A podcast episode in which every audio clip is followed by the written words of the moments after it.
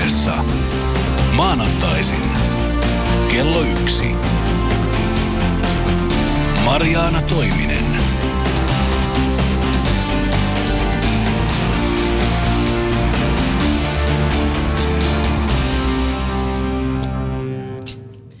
Hyvää iltapäivää. Minä olen Mariana Toiminen ja tässä ohjelmassa keskustellaan digitaalisesta tulevaisuudesta. Tänään otetaan selvää Suomen startup-taloudesta ja Piilaakson pimeistä puolista sekä lisäksi opitaan, miten toimii älydildo. Studiossa ovat Maija Itkonen, designeri ja vielä hetken PowerMat-yrityksen brändijohtaja ja Tero Ojanperä, Vision Plus pääomarahaston johtaja ja omistaja-osakas. Tervetuloa. Suomen taantuma on nyt kestänyt pidempään kuin 90-luvun lama. Ja jos kasvua joskus tulee, niin se on ennusteiden mukaan hyvin vähäistä. Siksi suuria odotuksia kohdistuu siihen, mitä sellaista uutta tänne voisi syntyä, joka kääntäisi suunnan. Nokian lyhyen maailmanherruuden ja peliteollisuuden menestysten myötä startuppeihin eli nopeasti kasvaviin digitaalisuutta ja teknologiaa hyödyntäviin yrityksiin kohdistuu paljon toiveita. Mutta mietitään ensin hetki, että mitkä ovat suomalaisen yhteiskunnan historiallisia peruspilareita. Suuret, harvat, massoja työllistävät teollisuusyritykset, vahva valtio ja säännöt. Me arvostamme muuttumattomuutta ja noudatamme kuuliaisesti kaikkia säädöksiä, joita valtio meille keksii. No eikö tämä kuva Suomesta ole ihan päinvastainen kuin se todellisuus, mihin näitä nopeasti kasvavia ja innovatiivisia yrityksiä syntyy? Maija Itkonen ja Tero Ojanperä. Tota, no mä sanoisin näin, että kun tuossa kuvasit tota, tota Nokian lyhyttä herruutta, se kesti noin 25 vuotta tuota edellinen, nythän ollaan taas hyvää vauhtia menossa eteenpäin. Ja mä sanoisin, että tämmöinen yrittäjähenkisyys Suomessa on – ei, ei me olla tota säätelyn luvattu maa, vaikka sitä paljon puhutaan. Me ollaan yrittäjien luvattu maa, Nokia, Vaisala. Täällä on lukemattomia esimerkkejä, joissa yksittäisten henkilöiden, äh, ihmisten niin kuin oivallukset ja peräänantamattomuus on vienyt näitä myös isoja yrityksiä eteenpäin. Että kyllä mä näen tämän tilanteen hyvin positiivisena tässäkin suhteessa. Joo, mä oon kyllä ihan täysin samaa mieltä, että musta vaan tuntuu, että tässä kestää nyt vielä hetki. Että silloin kun mä valmistuin tuolta entisestä taidetteellisesta korkeakoulusta, nykyistä Aalto-yliopistosta, niin joskus kahdeksan vuotta sitten, niin kyllä silloin vielä kuitenkin suurin osa opiskelijoista niin kuin näki tulevaisuutensa sitten niin kuin tämmöisen jonkun suuremman yrityksen palveluksessa. Että siis että se muutos on tapahtumassa vasta vähän aikaa ja kyllä se aivopesu siellä pikkuhiljaa tulee pinnan alla. No Maija, sä oot asunut Los Angelesissa, eikö vaan, tai viettänyt paljon aikaa siellä ja Piilaaksossa, niin sanos nyt ihan suoraan ja karkeasti, että mitkä on niitä suurimpia eroja Piilaakson ja tämän suomalaisen yrittämisen ympäristön välillä? Niin, no sanotaan näin, että kyllä täällä yrittäjäksi ryhtyminen ehkä sitten kuitenkin on vielä vähän sellaista outoa ja sellaista, että ihmiset ehkä vähän päivittelee ja ajattelee, että onko toi nyt vähän niin kuin hullu, että se uskaltaa niin kuin tollaiseen lähteä, että olisi sen mukavampaa nyt mennä johonkin ihan tavalliseen töihin. Ja miksi, mikä, siinä, mikä, mikä jo tuolla isona, niin kuin eihän oikein yrittäjä nyt semmoinen ole. Ja sitten tota, niin toisaalta kuitenkin mä näen, että täällä on ihan älyttömän hyvätkin mahdollisuudet sitten taas, että meillä on aika hyvä niin kuin supportia, niin kuin tämä, että sosiaaliturva ja kaikki mahdollinen muu niin kuin julkinen rahoitus ja muu, että kyllähän se periaatteessa niin kuin parantaisi mahdollisuuksia niin kuin lähteä myös yrittäjäksi. Kyllä. Entäs Tero, mitkä sun näkökulmasta on suurimmat erot? Onko se, että täällä on loppujen lopuksi vähemmän byrokratiaa kuin siellä Amerikassa? No kyllä Amerikassakin on paljon byrokratiaa, mutta siellä on ehkä, mä sanon, että suurin ero on tässä, että, että Amerikassa, erityisesti Piilaaksossa, siellä on myöskin alueellisia er, isoja eroja, on on tämmöinen kuin startup- ja, ja kasvuyritysten ekosysteemi, joka, joka on itse asiassa systeemi, joka kannustaa sut siihen. Ja, ja joka vaiheeseen löytyy itse asiassa selkeät pelisäännöt, että kun sä lähdet hakee perustaa yritystä, näin sä haet rahoitusta. Me ollaan vasta tämän syklin äh, alkuvaiheessa, jos katsoo 15 vuotta eteenpäin, niin mä luulen, että me ollaan aika eri tilanteessa. Yksi, missä me ollaan, ollaan myös ehkä kulttuurisesti eri tilanteessa on se, että suurin osa näistä startupeista väkisinkin kaatuu. Sehän kuuluu siihen maailmaan ja epäonnistumiseen suhtautuminen on kyllä vähän erilaista. Siellä Piilaaksossa on itsestään selvää, että jokaisella on ainakin pari yritystä takanaan. Miten suomalaisten suhdetta epäonnistumiseen voisi muuttaa, Maija Itkonen? Niin, no mä kyllä taas tässä jälleen kerran uskoisin, että aika on meidän puolellamme. Että, että nyt jos oikeasti käyt juttelemassa tuolla jossain startup-tapahtumissa, niin kyllä sä oikeasti jo tapaat ihmisiä, jotka sanoit, että joo, että no meillä oli itse yksi tuommoinen, että se ei oikein lentänyt ja, ja näin. Että se ei tarvi olla semmoinen, että, että tota, pistettiin 400 miljoonaa pääomasijoittujen rahoja haisemaan, vaan se voi olla joku tämmöinen pienempi niin kuin testityyppinen ja kokeilu ja näin. Että tavallaan tällaisten kokemusten avulla me vähinerin opitaan suhtautumaan myös näihin epäonnistumisiin. Joo, kyllä mä jaan ton, että et, et, et kyllähän täällä Suomessa nyt kumminkin sen verran tätä historiaa jo tässä startup-maailmassa ja kasvuyritysmaailmassa on, että me ollaan nähty jo yrittäjiä, jotka on tehnyt yhden lähdön ja se on mennyt pieleen ja, ja kyllä he saa rahoitusta. Että kysehän on siitä, että, että oliko se niin kuin tietyllä tavalla selvää, että, että yrittäjä pani kaikkeensa, teki temput, mutta joskus vaan ei, asiat ei osu kohdalleen. Tosiaan on niin, että kasvuyritysten määrä on täällä Suomessakin noussut, kuten varmaan kaikissa maissa. Ja esimerkiksi Slash-kasvuyritystapahtuman myötä startupit on saanut paljon julkisuutta, mutta taitaa kuitenkin olla niin, että varsinaista boomia meillä ei taida olla, tai se rajoittuu Otaniemen startup-sauna kiihdyttämän lauteille tai pari muuhun keskittymään. Suomessa on nyt vajaa 300 000 yritystä ja vaikka suurin osa niistä on pieniä, niin vain jokunen, niistä, jokunen tuhat niistä on startuppeja, eli tällaisia nopean kasvuun ja kansainvälistymiseen tähtääviä. Ja yrittäjiä meillä on edelleen vähiten Euroopassa. Olisiko tälle mitään tehtävissä, Tero Ojanperä? No mä katsoisin niin kuin esimerkkinä vähän tätä sykliä, jos katsotaan, niin ota Israeli – 20 vuotta sitten siellä ei ollut yhtään startuppia, ei riskirahaa. Tänä päivänä 6000 startuppia, 3 miljardia riskirahoitusta israelilaisilla rahastoilla. Valtava muutos. Että on kysymys tämmöisestä 10-20 vuoden aikajänteestä, mennäänkö me niin oikeaan suuntaan. Ja me ollaan nyt 14 000 SLAS, vierailija Slassissa, useita tuhansia yrityksiä. Kyllä lähtökohta on jo tänä, tänä päivänä positiivinen, mutta nämä vaan kestää – aikansa. Että ei me voida odottaa, että ensi vuonna syntyy milja, seuraava miljardin yritys. Mehän ollaan nähty jo Supercell, ää, valtava kasvuloikkaus ja hirve, hirveän hieno esimerkki kaikille. Sehän tätä ruokkii tätä positiivisuutta, että on iso massa, mutta ne on nähnyt, että tämän voi tehdä. Joo, ja siis vielä kaiken lisäksi se, että suomalaiset on perinteisesti hyvin tällaista täsmällistä ja tota, niin, perinpohjaista insinöörikansaa, niin myöskin täällä kun perustetaan yrityksiä, niin sitä on todennäköisesti aika hyvin jo koeteltu. Et siinä ei niin kuin, tapahdu tällaista, että heitetään vaan nyt nopeasti, tota, niin, tuli hyvä idea, sitten lähdetään tekemään ja katsotaan, että saataisiko ensi viikolla jostain rahaa, mikä taas sitten ehkä niin kuin myös lisää sitä niin kuin, esimerkiksi amerikkalaisten yritysten niin kuin massaa, mutta sitten toisaalta myös sitä epäonnistumista. Nopeata kiertoa. Juuri näin. No jos startup-buumi on meillä vasta alkuvaiheessa, niin tota, myös on se käsitys hiukan harhainen, että startupit lois lähinnä pelejä tai muita digitaalisia sovelluksia, koska niitä perustetaan kaikille toimialoille ainakin lähes. Teillä molemmilla on aika hyvä näköala paikka näihin yrityksiin. Mitkä teidän mielestä on juuri nyt kiinnostavimpia suomalaisia startup-yrityksiä? Voitte toki mainita ihan sellaisia, jossa on oma lehmäkin ojassa.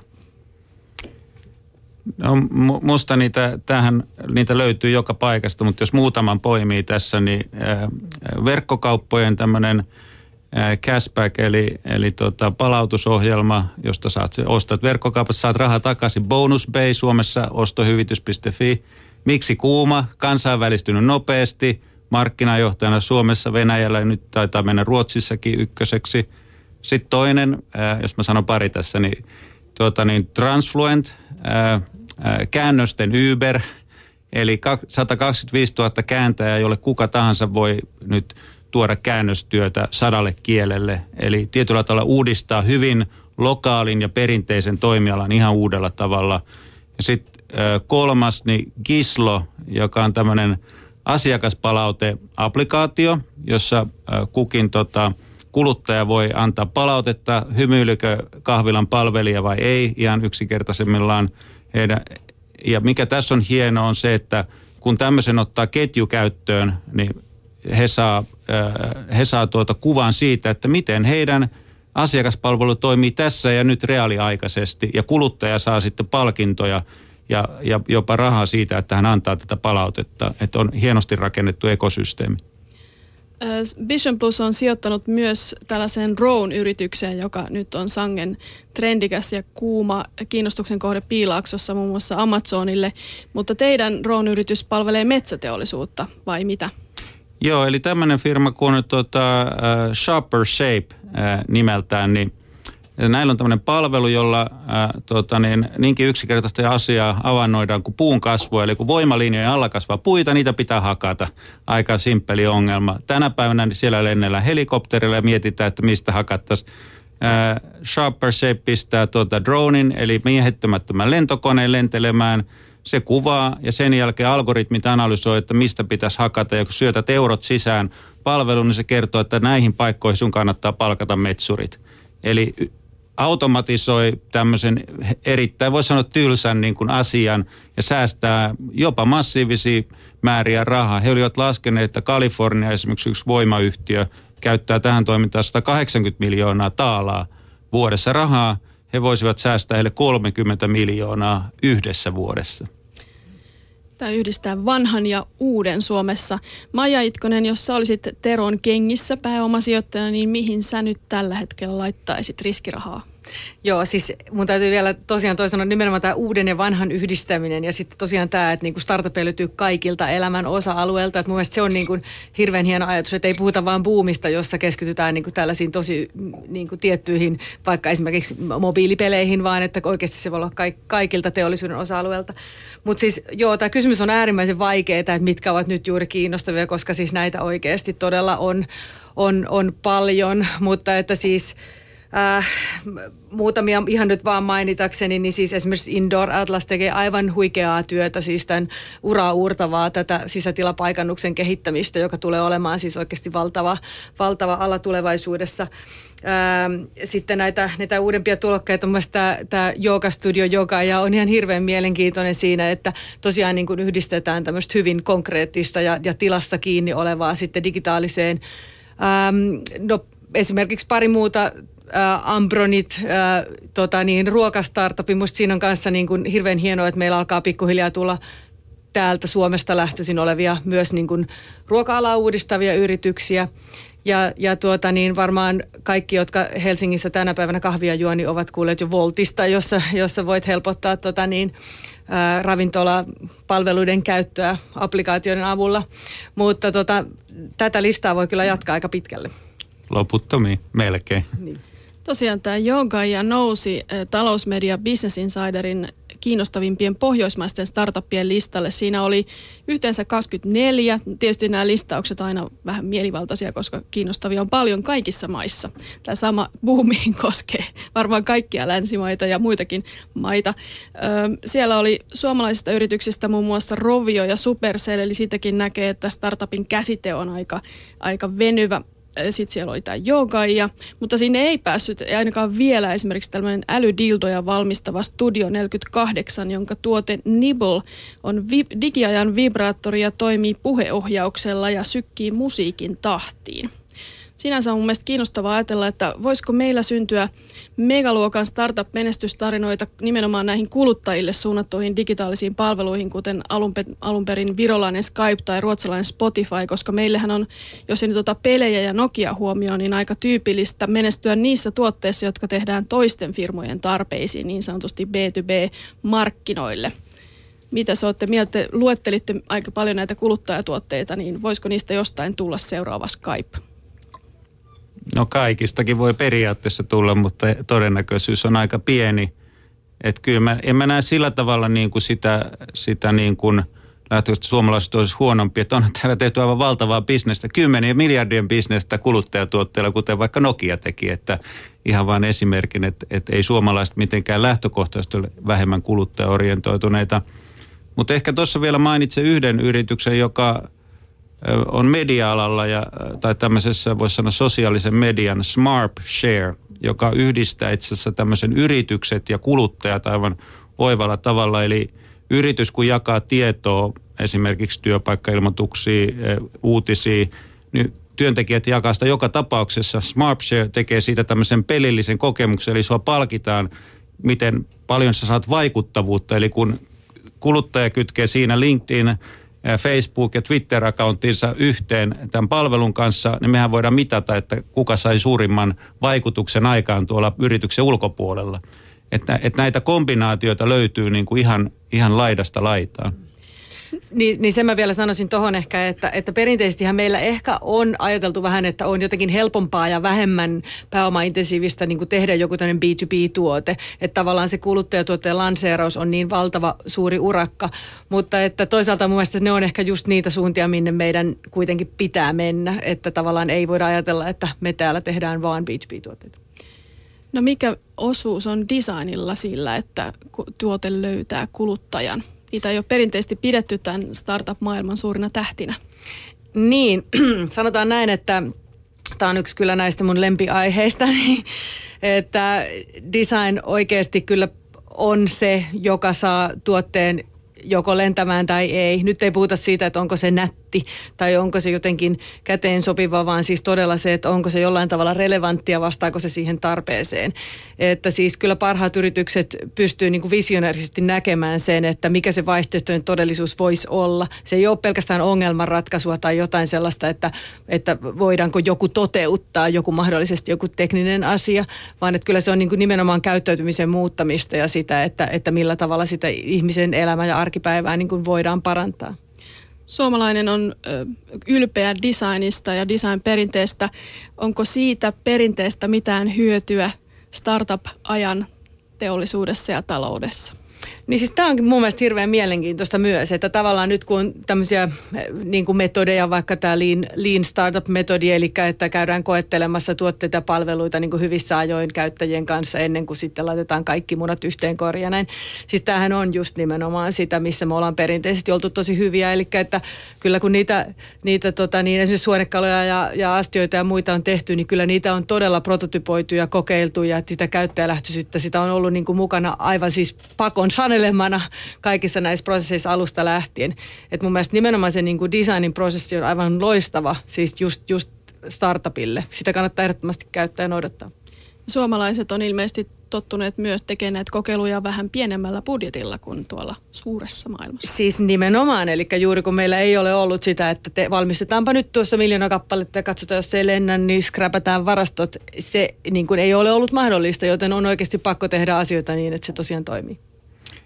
Mä vielä tästä budjetista vaan, että, että mun mielestä on osittain harhaa, että, että Piilaaksossa tehtäisiin erityisesti siinä alkuvaiheessa niin kuin massiivisesti isommalla rahalla. Että kyllä ne rahoituskierros sielläkin on, puhutaan sadoista tonnista, että saat sen eka kerran tuotteen. Sitten kun mennään seuraavaan vaiheeseen kasvu, silloinhan siellä sitten lähdetään niin kuin monesti huomattavasti puhutaan niin kuin miljoonien, jopa kymmenien miljoonien rahoituskierroksesta, mutta alkuvaiheessa erityisesti. Ja vielä tuohon designiin mä sanon, että – että jollain tavalla just tämä käytettävyyden aliarviointi on yksi pahimpia virheitä, miksi startupit eivät menesty. Että luotetaan siihen niin kuin insinöörinäkemykseen, vaan että, että kyllä, kyllä design on, e, käytettävyys on ehdottomasti yksi kulmakivi kaikissa uusissa palveluissa. Puhutaan vähän rahasta vielä. Viime vuonna suomalaisiin kasvuyrityksiin sijoitettiin 206 miljoonaa euroa riskirahaa ja jos sitä vaikka vertaa jollain tavalla, niin se on vajaa puolet siitä summasta, jolla valtio tukee taidetta ja kulttuuria vuodessa, eli se on pieni pieni raha. Ja siitäkin vajaa puolet tuli ulkomaisilta sijoittajilta. Mitäs me saataisiin lisää riskirahaa liikkeelle? Tero Ojanperä. No kyllä se on kombinaatio niin kuin erilaisista asioista, eli tässä mä näen tämän tämmöisenä niin kuin, äh, puhutaan tämmöinen sana kuin ekosysteemit. Siinä on erilaisia toimijoita. Täällä on nämä yrittäjät, tarvitaan lisää positiivisia yrittäjiä, jotka jaksaa yrittää ja perustaa yrityksiä. Siinä me ollaan ihan hyvällä trackillä. Me tarvitaan lisää riskisijoittajia, suomalaisia, et, ja siinäkin on, on nyt syntynyt muutamia uusia rahastoja oma, oma, oma itse mukana olleena siinä perustamassa, niin tuota, myös ja tuota niin, sen jälkeen me tarvitaan myöskin, mä en ole huutamassa lisää valtion tukea SATS, mutta tietyllä tavalla tämmöinen, että, että meillä syntyisi myöskin, että kun startuppeja yritetään kiihdyttää, niin esimerkiksi näitä rahastoja pitäisi myös yrittää kiihdyttää, että haettaisiin uusia ihmisiä, jotka haluaa lähteä. Että Israelihan onnistui tässä loistavasti, että siellä luotiin insentiivijärjestelmä riskirahalle 15-20 vuotta sitten ja se onnistui. Mutta se vaati sen, että oli yrittäjiä riskirahaa ja sopivasti niin kuin erilaisia mentoreita. Ja me ollaan hyvällä, hyvällä trackillä tässä sinällään, että mä oon positiivinen, että rahaa niin kuin tulee tähän ja, ja eikä se tarvitse tapahtua hetkessä. Mutta signaali, että me ollaan komittoitu, että nyt kun tulee uusi hallitus, heidän pitäisi lähettää vahva signaali, että me ollaan tukemassa tätä kehitystä. Niin kyllähän aika moni näistä tunnetuimmistakin entisistä startup-yrityksistä on saanut valtion tukea siinä alkuvaiheessa, niin kuin Apple ja Google. Yleensä ajatellaan, että ne on jotenkin itsestään siellä saaneet hommat alulle. Mutta... Niin, mun piti vielä tuohon sanoa, että siis jotenkin tämä vaiheistus ja kohdistus on tietenkin myös hirveän tärkeää, että kyllä meillä on oikeasti tosi hyvät puitteet täällä kehittää erilaisia juttuja, mutta että siinä on selvä käppi kuitenkin, että siinä vaiheessa kun tuote pitäisi olla markkinoilla, niin sitten sen pitäisi yhtäkkiä itsestään sinne niin kuin lennähtää ja tietenkin jokainen, jokainen tota, yrittäjä ja, ja bisnesihminen ymmärtää sen, että siis näinhän se ei tapahdu, että kun tuote on kehitetty, niin sitten sitä vasta aletaan niin kuin viemään sinne markkinoille ja siihen kohtaan sitten usein tyssää toki sitten se rahoitus.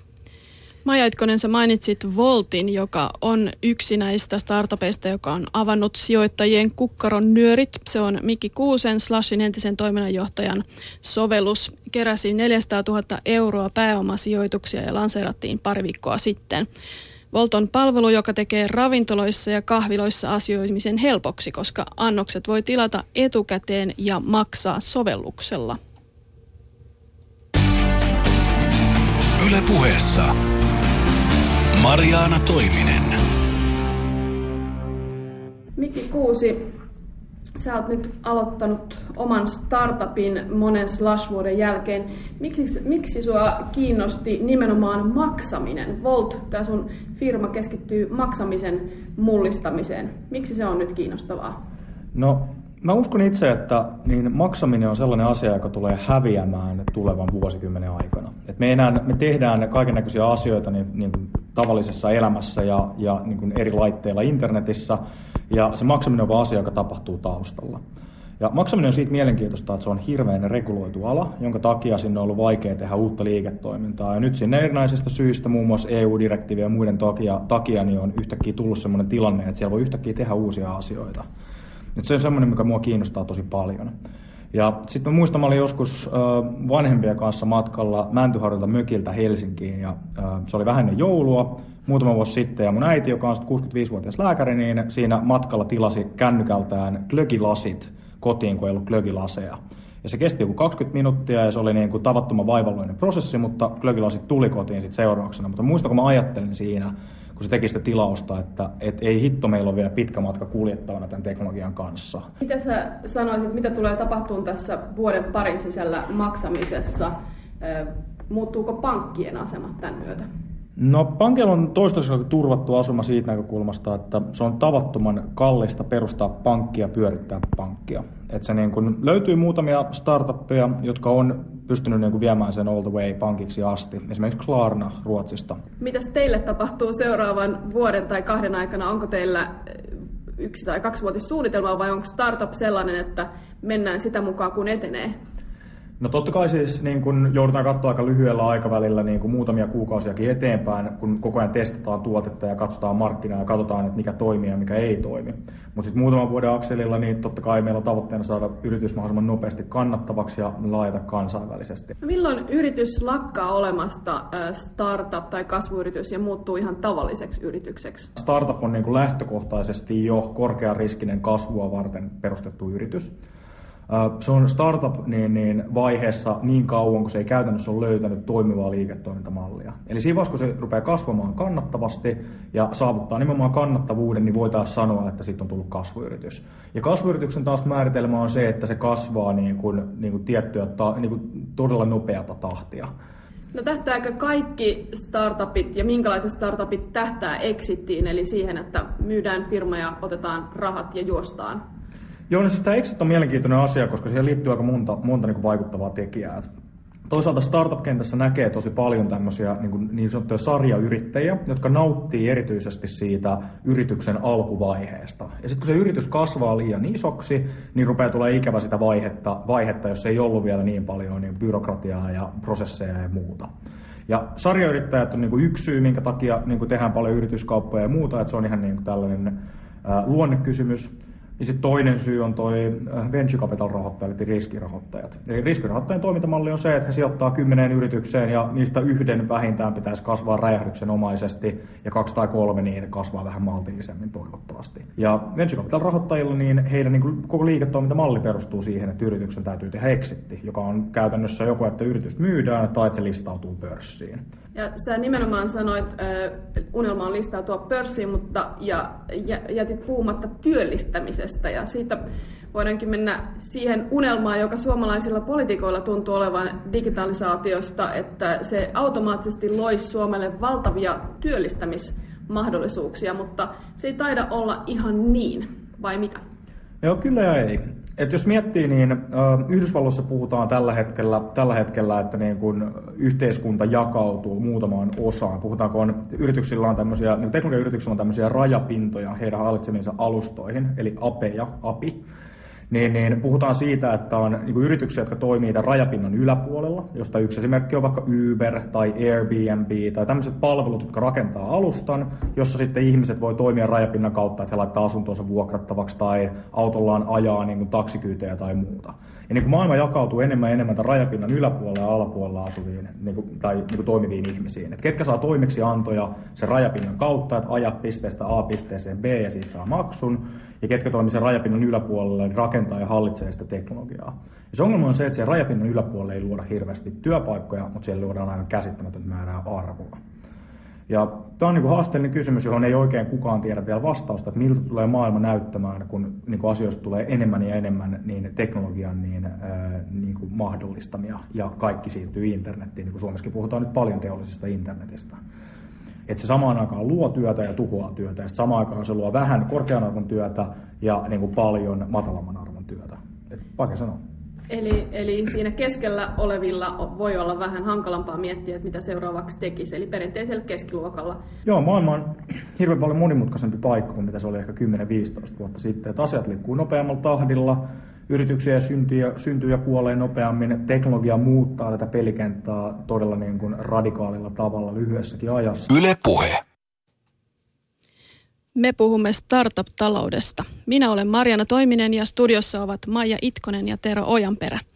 Äskeisessä haastattelussa startup-yrittäjä Miki Kuusi kuvasi lyhyesti, miten digiajan talous näyttää erilaiselta kuin perinteinen työllistävä talous.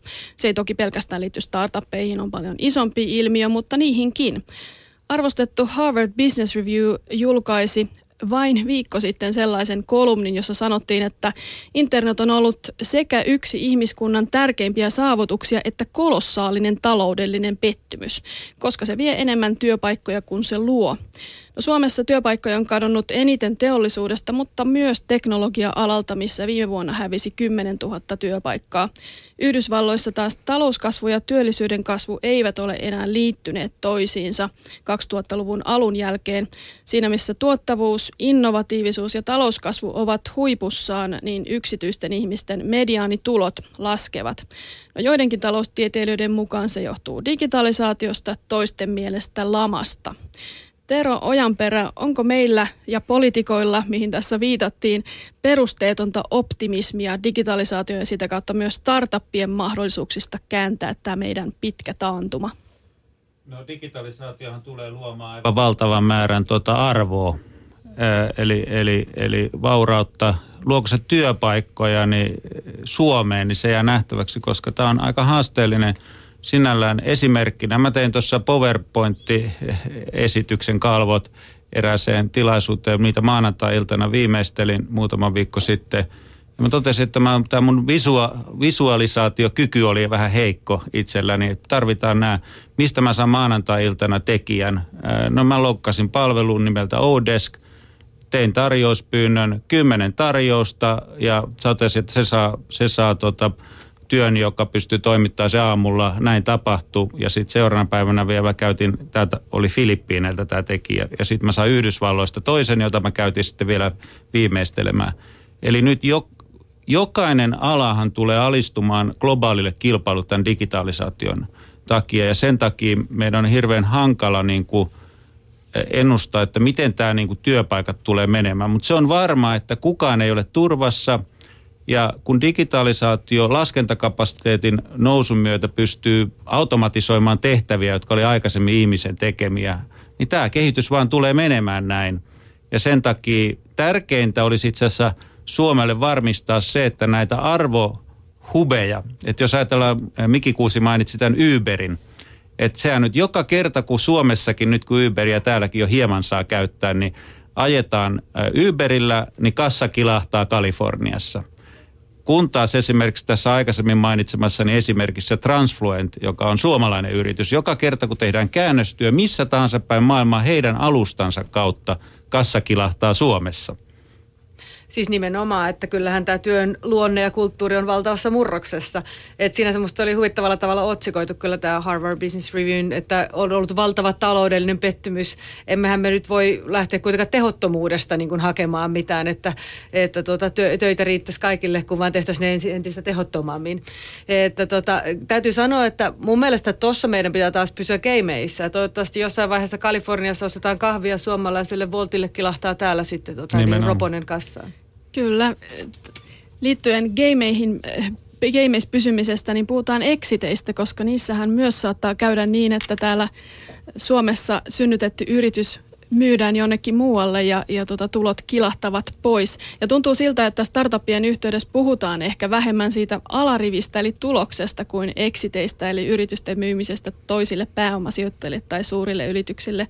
Hiljattain tanskalainen videotekniikan kehittäjä Octoshape myytiin amerikkalaiselle yritykselle ja sen suomalainen pääomasijoittaja Nexit Ventures teki siinä sitten ison jättitilin ja samalla tavalla hienosti on käynyt jo aika monelle suomalaiselle startupille esimerkiksi Moves-liikuntasovellukselle, joka, jonka kehittäjäfirman Facebook osti viime keväänä. Ja, tai Googlelle, joka osti 3D-teknologiaa kehittävän Draw Elements-yhtiön.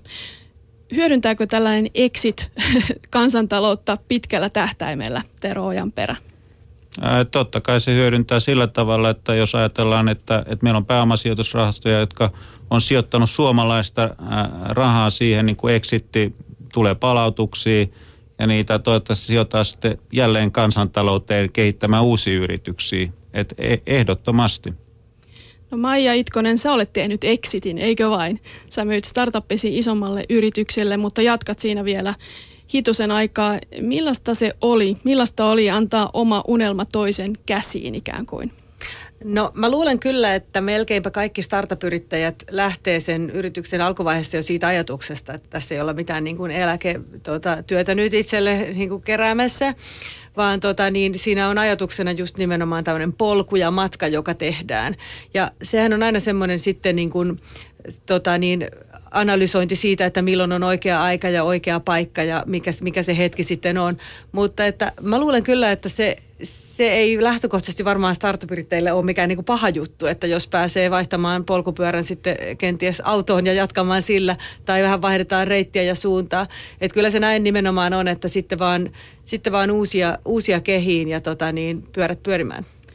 Niin startup-talouteenhan kuuluu se, että suuret yritykset myös hakee näitä aktiivisesti, ostaa pienempiä pois joko tuottaakseen lisäarvoa omalle bisnekselleen tai sitten hävittääkseen kilpailua. Ja nyt toki pitkään on merkittävä trendi ollut se, että perinteiset korporaatiot hakee innovaatiota tässä vaikeassa rakennemuutoksessa tai kustannustehokkuutta startupeista tai sitten molempia. Ja Suomessa esimerkiksi Fonecta on ostanut lukuisia startuppeja, mutta voi varmaan sanoa niin, että vielä tämä korporaatioiden ja startuppien törmäyttäminen on aika alussa. Maija Itkonen, oliko teidän vaikka kulttuurien kohtaamisessa jotain hankaluuksia vai sulautuitteko to- toisiinne PowerKiss ja PowerMat ihan tosta vaan?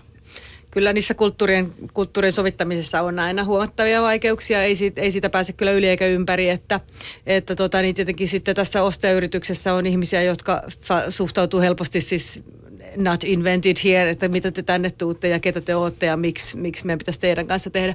Ylipäätään siis mä luulen, että siinä on nyt enemmän niin kuin myös halua kuin sitten mahdollisuus, tai että se ei onnistu vielä ihan niin optimaalisesti monella isommalla yrityksellä kuin mitä haluttaisiin, että se tuntuu kauhean kivalta ajatukselta, että hei joku sähäkkä hyvä tiimi tulee tänne ja laittaa niin kuin hommat kuntoon, mutta että sitten helposti se so, solahtaa vaan jonnekin sinne byrokraattisiin rattaisiin ja sitten tavallaan siitä ei saatukaan kaikkea irti. Et mä luulen kyllä, että että tuossa kyllä, tossa kyllä keskustelua niin voitaisiin käydä vielä paljon enemmän, että mikä sitten on se tapa, millä isompi yritys voi sitten hyötyä tästä startupista. Kerro vielä lyhyesti, että mitä PowerMat tekee, jos kaikki eivät välttämättä sitä tiedä. Ah, okei. Okay. Eli siis tosiaan äh, PowerMat on tämmöinen äh, israelis-amerikkalainen yritys, joka tosiaan tekee langatonta latausta. Käytännössä samaa, mitä, mitä PowerKiss myös teki. Äh, PowerKissin tuotteiden avulla on sitten saatu näitä, näitä tota, julkisissa tiloissa olevia olevia toimijoita niin kuin mukaan tähän. Esimerkiksi Starbucksin kanssa on tehty iso diili ja se on kyllä ollut hauska nähdä, että PowerKissin tuotteet on siellä, siellä käytössä. Että nyt on käytännössä kaikki Piilakson startupit, äh, start, Starbucksit äh, hyödyntää jo tätä teknologiaa. Että se on hauska käydä katsomassa, että miltä se maailma näyttää. Tero Ojanperä, sä olit ennen nykyistä uraasi pitkään Nokialla merkittävissä tehtävissä muun muassa palvelu- ja strategiajohtajana. Satuitko koskaan tekemään töitä Juuso Myllyrinteen kanssa? Tunnen miehen, joo, kyllä. Hän oli Nokialla markkinointipäällikkönä ennen kuin hänet kutsuttiin TBVA-mainostoimistoketjuun töihin New Yorkiin. Nyt hän vastaa ketjun globaalista digistrategiasta ja näkee sekä perinteisiä että uusia yrityksiä näköala paikalta, koska mainostoimiston asiakaskuntaan on pitkään kuulunut esimerkiksi Apple.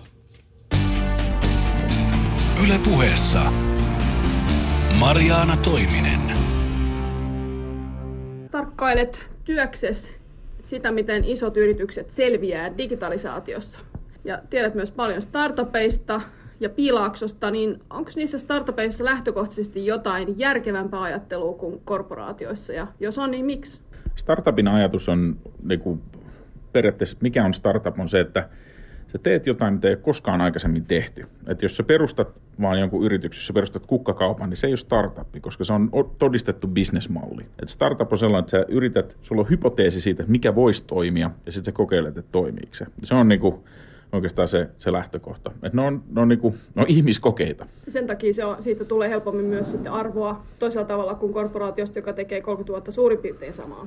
No joo, on se näin, että, että voisi sanoa, että suurin osa startupeista epäonnistuu, koska ne, on, ne yrittää päästä kuulu. Niin, se, on, se on tavallaan se, se lähtökohta, että sä yrität luoda miljardin arvoisen yrityksen ja, ja tota, se, on niin kuin, se on kaikki tai ei mitään. Et huonoin kohtalo oikeastaan startupille on semmoinen, että se jää sellaiseen niin kuin zombie-tilaan, että se, se ei kasva, mutta se ei oikein kuolekaan. Sitten se, se oikeastaan vaan tuhlaa niiden omistajien aikaa ja energiaa ja, ja mielenterveyttä. Et se on niin se vaarallisin tila. Et kaikista paras on sille, että se, joka epäonnistut nopeasti, tai sitten huomaat, että tässä on jotain ja tähän kannattaa, kannattaa investoida. Miksi on niin, että, että ne startupit, jotka on kasvanut todella todella isoiksi, koko ajan löytää uusia bisnesalueita, esimerkiksi Apple-autot ja, ja Amazon ö, elokuvat ja streaming-palvelut ja Tesla satelliittibisneksen seuraavaksi. Ja sitten vanhat korporaatiot, on, niillä on niinku hankaluuksia nähdä niitä, vaikka kaikki on kaikille kuitenkin yhtä mahdollista. No kaikki on kaikille yhtä mahdollista, mutta se on, tota, se on varmaan joku semmoinen, että että onko sulla niin hyökkäys vai puolustus tavallaan mentaliteetti. Että siihen, siihen startup-maailmaan kuuluu semmoinen, että, että lähtökohtaisesti aina ajattelet, että mitä, mitä markkinaa sä voit disruptoida, minkä jutun sä voit tehdä paremmin. Tavallaan kaikki, kaiken pitäisi olla taianomaisesti mahdollista. Ja sitten sen jälkeen, kun sä keksit, että mikä se on se asia, mitä sä haluat tehdä, sä kokeilet, että onko siellä kysyntää. Ja vasta sen jälkeen sä mietit, että miten se on mahdollista toteuttaa. Et mun mielestä se on, se on niin kuin se se juju ja, ja tota, mikä niistä tekee jännittäviä ja hauskoja. Jännittävää ja hauskaa on myös se, että niihin syydetään aika paljon rahaa tavalla, jossa ei sitten välitetä, että mitä siellä ihan siellä viimeisellä alarivillä on. Ja vaikuttaa siltä, että ihan hirveän moni näistä nimekkäistäkään tota, digitaalisista yrityksistä ei tee rahaa. Miksi ne pääomasijoittajat ei välitä siitä, että ne sais rahansa takaisin? Kyllä ne välittää niin kuin pitkällä aikavälillä, mutta se on niin kuin, kyllä se, tota, se lähtökohta on se, että sä et halua saada 10 prosenttia tai 20 prosenttia takaisin. Et sen takia niin jotain kulukuureja ei, ei hirveästi pidetä, vaan sä haluat niin satakertaisena tai mahdollisesti tuhatkertaisena ne, ne rahat takaisin. Niin sen, sen takia niille annetaan, annetaan työrauha ja, ja siihen työrauhaan kuuluu se, että pitää pystyä investoimaan ja kasvattaa sitä bisnestä ja silläkin kustannuksella, että ei välittömästi olla, olla voitollisia. Mitkä sun mielestä on, on Piilakson huvittavia tai kiusallisia puolia? Nyt on ollut paljon Ellen Pao oikeudenkäynnistä ja tällaisista puhutaan siitä, että Piilaakso on poikakuninkaiden valtakuntaa. Liittyykö siihen sun mielestä mitään pimeitä puolia? kyllä siihen liittyy, että tota, San Franciscon asukkaat itsessään on, on tosi kyllästyneitä siihen, että esimerkiksi asuntojen hinnat on karannut käsistä ja, ja tämän tyyppisiä. Ja se niin kuin ilmenee vähän jopa lapsellisina protesteina, että jotain niin kuin Googlen busseja yritetään terrorisoida, jotka, jotka kuljettaa siellä ihmisiä töihin ja muuta. Että kun sille pienelle alueelle kertyy paljon varakkaita ja lahjakkaita ihmisiä, niin sitten se, se muu populaatio tuntee olonsa jotenkin toisen luokan kansalaisiksi siinä. En tiedä, tämä olisi ehkä jossain määrin tietysti positiivinen ongelma, jos meillä olisi samaa Suomessa, että, että vitsi, täällä on niin paljon supersellejä, että asuntojen hinnat nousee. Yle Puhe. Se oli Juuso Myllyrinne. Minä olen Mariana Toiminen ja studiossa startup-taloudesta keskustelevat Tero Ojanperä ja Maija Itkonen. Tero, sä varmaan noteerasit myös, että Facebook osti WhatsApp-viestisovelluksen vuosi sitten 19 miljardilla dollarilla, vaikka Facebookin oma Messenger-viestisovellus toimi ihan hyvin. Mitä ihmeen järkeä tässä oli?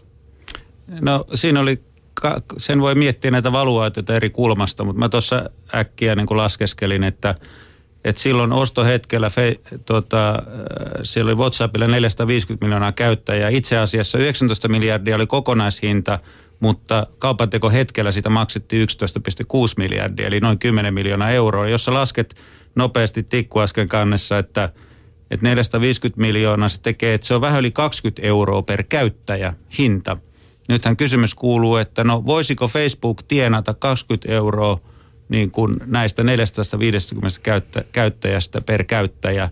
Ja mä sanoisin, että vastaus on, että kyllä siellä iso potentiaali on, jolloin heille oli järkevää ihan niin kuin liiketoiminta mielessä arvottaa tämä tähän, koska Facebookilla on mainoskoneisto, jonka he voi kytkeä tähän.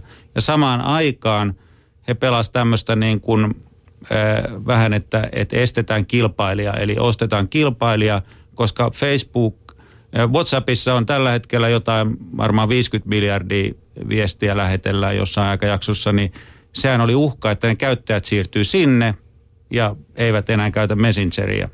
Eli kyllä mä sanoin, että kaupassa oli järkeä heidän kontekstissaan, että tämähän on se niin kuin tärkeä juttu. Että valuaatiot on aina, aina suhteellisia.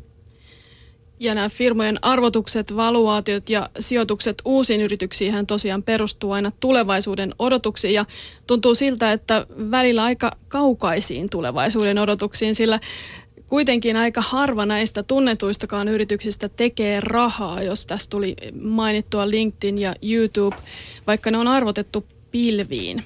Eli Tero, ilmeisesti piilaksosijoittajat kuitenkin laskee juuri näin, että jossain vaiheessa ne sijoitukset sitten realisoituu. No se on osittain pääomasijoittaminen on sitä, että sä sijoitat tällä arvo, arvostuksella, valuaatiolla ja sit saat isomman valuaatio jossakin. Mutta kyllähän tässä on niin kuin hyvin erityyppisiä, että tärkeintähän on yritykset, että silloin jotain momenttia niin sanottu, saa lisää käyttäjiä ja monesti silloin äh, on syntynyt vähän ehkä semmoinen yksi kategoria, jossa ei lasketa niinkään, että onko ne voitollisia, vaan että niillä on vaan syntyy lisää momenttia käyttäjiä. Mutta mut kyllähän erinte, edelleen perinteiset arvot on voimissa, että jos ottaa vaikka tuon kotimaisen tapauksen Supercellin, Suomen yhdeksänneksi voitollisi yrityksi viime vuonna, voisi sanoa, että kolme miljardia valuaation oli silloin aika halpa hinta, jolla se meni, mutta omistajat oli sen verran viisaita, että jättivät puolet myymättä. Eli, eli, eli, eli kyllä, kyllä voitollisuuskin on vielä ihan tärkeä elementti, mutta on olemassa erilaisia kategorioita niin kuin yrityksessä, miten niitä, sitä peliä niin sanotusti pelataan.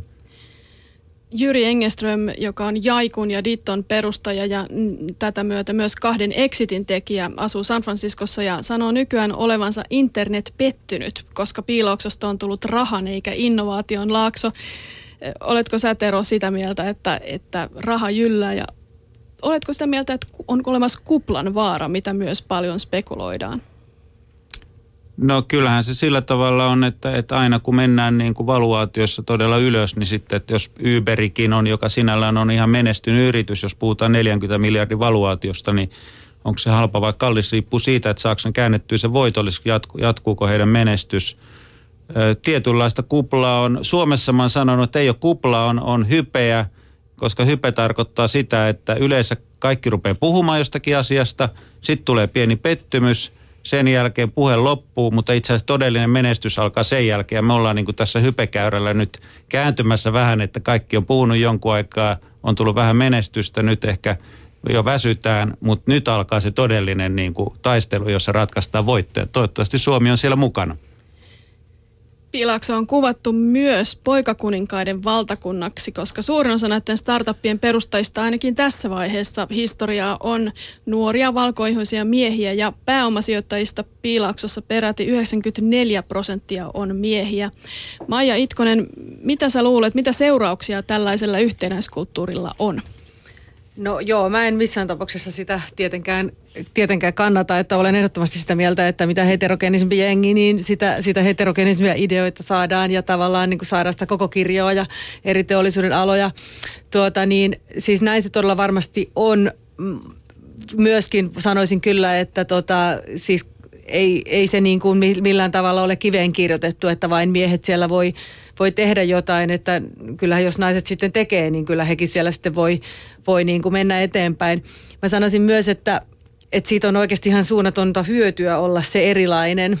Että mulla on, mulla on tietysti, kun mä oon itse muotoilija ja mä oon nainen, niin mä oon niin kuin ka, tuplasti erilainen monessa, monessa suhteessa. Ja mun mielestä se on niin kuin antanut myös mulle puheoikeuksia tosi usein, että mä oon, mä oon päässyt sitten niin kuin antamaan sen erilaisen henkilön kommentin asioihin. No oletko sä Maija Itkonen itse koskaan joutunut sanomaan suorat sanat jollekin mies egolle näissä startup-kuvioissa? Joo, no siis kyllä, kyllä mä sanoin, että siinä ihan niin kuin viime, mun edellisen yrityksen siinä ihan alkumetreillä niin oli just näin, että siinä kysyttiin, että kuka se niin kuin on se mies sitten täällä, niin kuin, että, että kerro nyt sitten, että kuka se, kuka se on, joka on tässä taustalla. Mutta tota, kuten sanottu, niin mä en ole ehkä jotenkin itsestä sitten ehkä tajunnut, että mä en, mä en ole niin kuin osannut lähteä siihen, että, että mä odottaisin, että mua kohdellaan jotenkin epätasa-arvoisesti. Että niin, mä, oon, mä oon kyllä kokenut sen pelkästään rikkautena. Niin mulla on itse asiassa tästä henkilökohtaista kokemusta. Mulla on naispuolinen sukulainen, joka on Piilaaksossa startupissa töissä ja hän on siellä senioritason avainhenkilö. Usein kun firmaan tulee uusia työntekijöitä, jotka on miehiä ja hän siis on nainen, nämä miehet olettaa, että hän on joko assistentti tai harjoittelija ihan sille automaattisesti. Tero Ojanperä, sä olet ilmeisesti sijoittanut kuitenkin naistenkin perustamiin startuppeihin. Joo, ollaan sijoitettu tuota, niin, ja esimerkiksi tämmöinen tota, toi, toi, Babyfit, joka, joka on niin kuin naisille tarkoitettu, raskaana oleville naisille tarkoitettu tämmöinen, tarjoaa niin kuin liikunta, opastusta liikuntaan ja, ja raskausajan niin kuin muihin niin kuin haasteisiin on erittäin, erittäin hyvin lähtenyt liikkeelle. Ja mä sanoisin just tästä niin kuin vielä ihan kommenttina tuohon niin kuin, ää, piilaaksoon, että, että niin kuin jokainen yritys, niin jokainen kansakunta ja ehkä, ehkä tämmöinen niin kuin, yhteisö on niin kuin menneisyytensä vanki jollakin. Täällä on kasvanut tietty kulttuuri. Että voisi sanoa, että kyllähän piilaakso kumminkin diversiteettiä on valtavasti, että se on sulatusuuni. Mutta ehkä siellä on kasvanut tietynlainen kulttuuri, josta on hirveän vaikea päästä irti. Sen takia tärkeintä on, että tästä asiasta puhutaan ja se nostetaan esille. Että toi, siellähän oli hiljattain tämmöinen iso oikeudenkäynti, Ellen Pao – haastoi työnantajas Kleinen Perkinsin pääomasijoittajayhtiö oikeuteen ja hävisit sinällään tämän kanteensa, mutta sitä kutsuttiin, että se oli häviö oikeussalissa, mutta, mutta voitto sen ulkopuolella. Eli asia nousi esille ja varmasti vaikuttaa käytäntöihin, että miten naisia ja ylipäätänsä sitten niin kuin diversiteettiä käsitellään yrityksissä. Mutta hirveän tärkeää on myös, että naisten perustamat yritykset ei ole pelkästään siis vauvayrityksiä tai kauneudenhoitoyrityksiä tai tämän tyyppisiä, vaan että siinä pitää olla ihan siis todella niin kuin hardcore teknologiayrityksiä, jotka voi yhtä hyvin olla naisten vetämiä. Joo, mutta mä sanon sen, että tämä on hardcore teknologiayritys. Eli, eli, eli tietyssä mielessä mä vaan sanon, että et ei sitten tuota, se vaan nyt ei pidä sitäkään niin kuin sit väheksyä, että ihmiset haluaa tehdä erilaisia asioita. Meillä on kaksi kaksi tuota, yritystä. Toinen on itse asiassa kynsiyritys, joka tuota, Inni Nails, joka mun mielestä on jännä sinällään, että siinä oli tuota, tämmöinen pariskunta, jossa oli nainen. Eh, mun mielestä hieno yritys ja tuota, sen sijaan, että sä perustat kynsi, vähän stereotyyppinen kynsisalongin, niin nyt oli mahdollisuus yrittää tehdä globaali tuota, tämmöinen palvelu, josta voi tilata niin kuin, voisi sanoa vinyylikynsiä. Että tuo soveltaja, sehän on ihan täydellinen teknologiayritys. Ei siinä ole mitään muuta kuin tämä, tämä idea.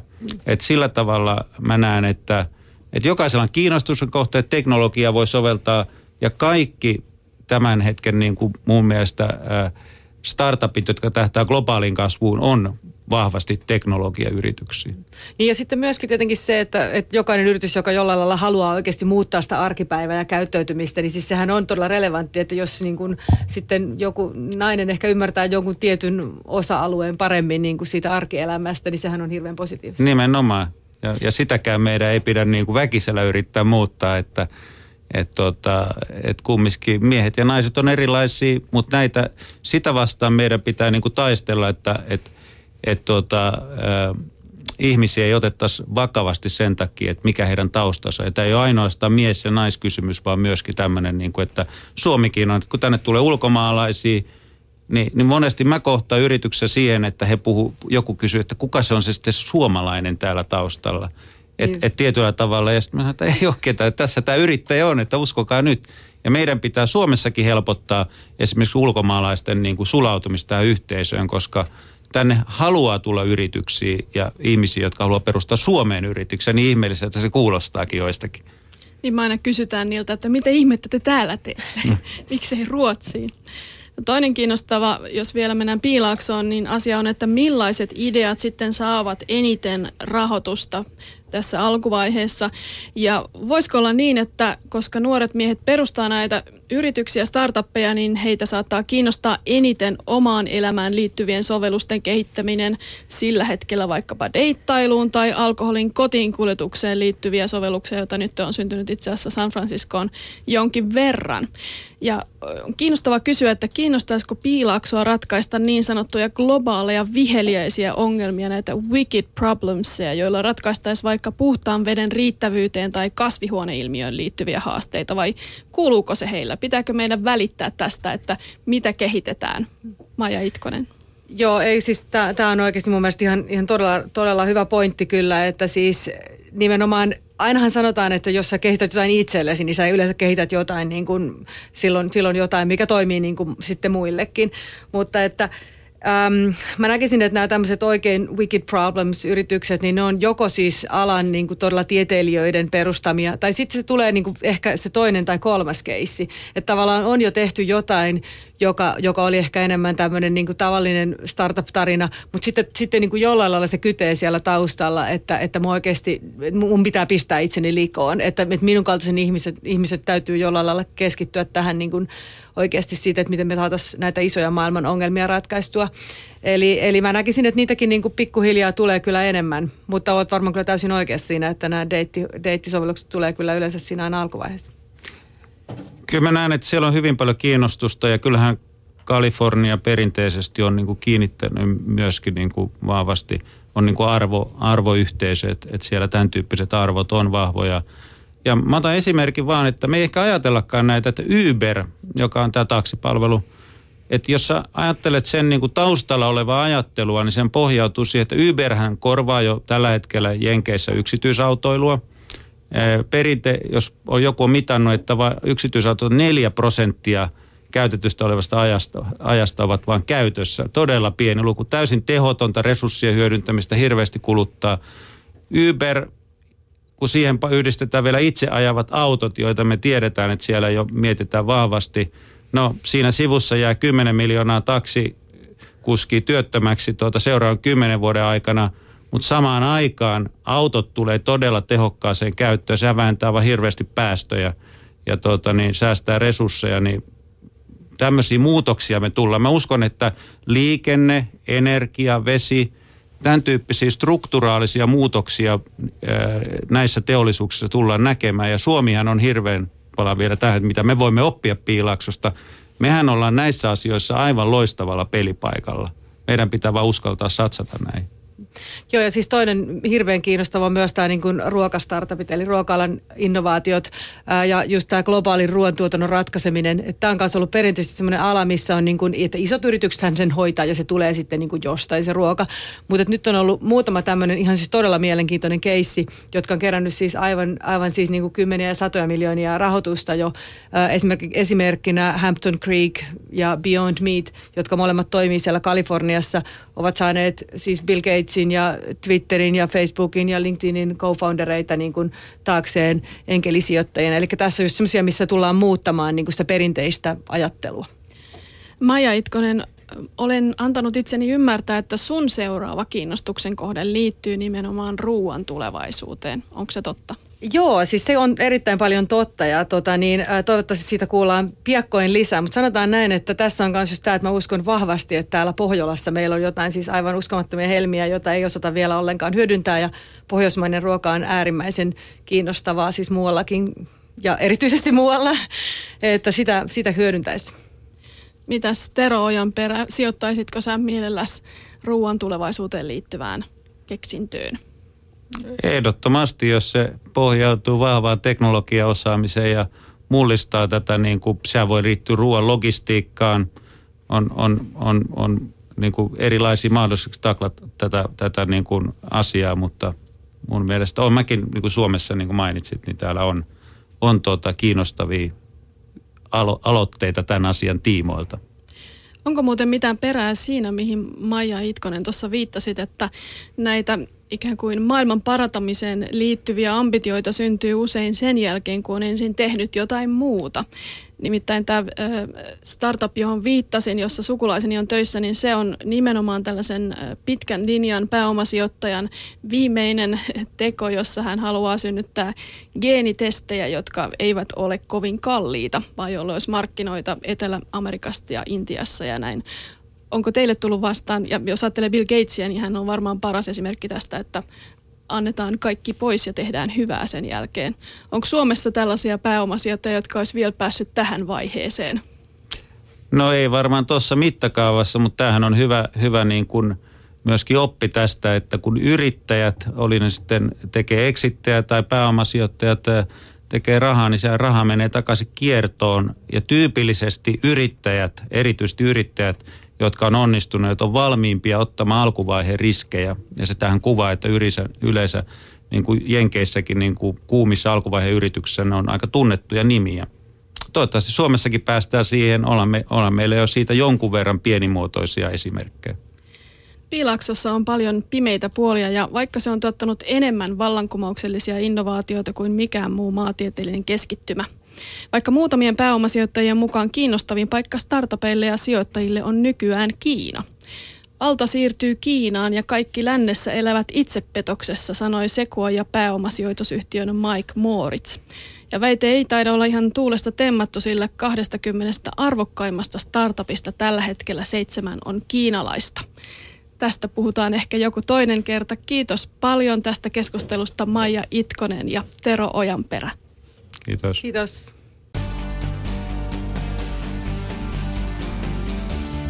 Yle puheessa. Maanantaisin. Kello yksi. Mariaana Toiminen.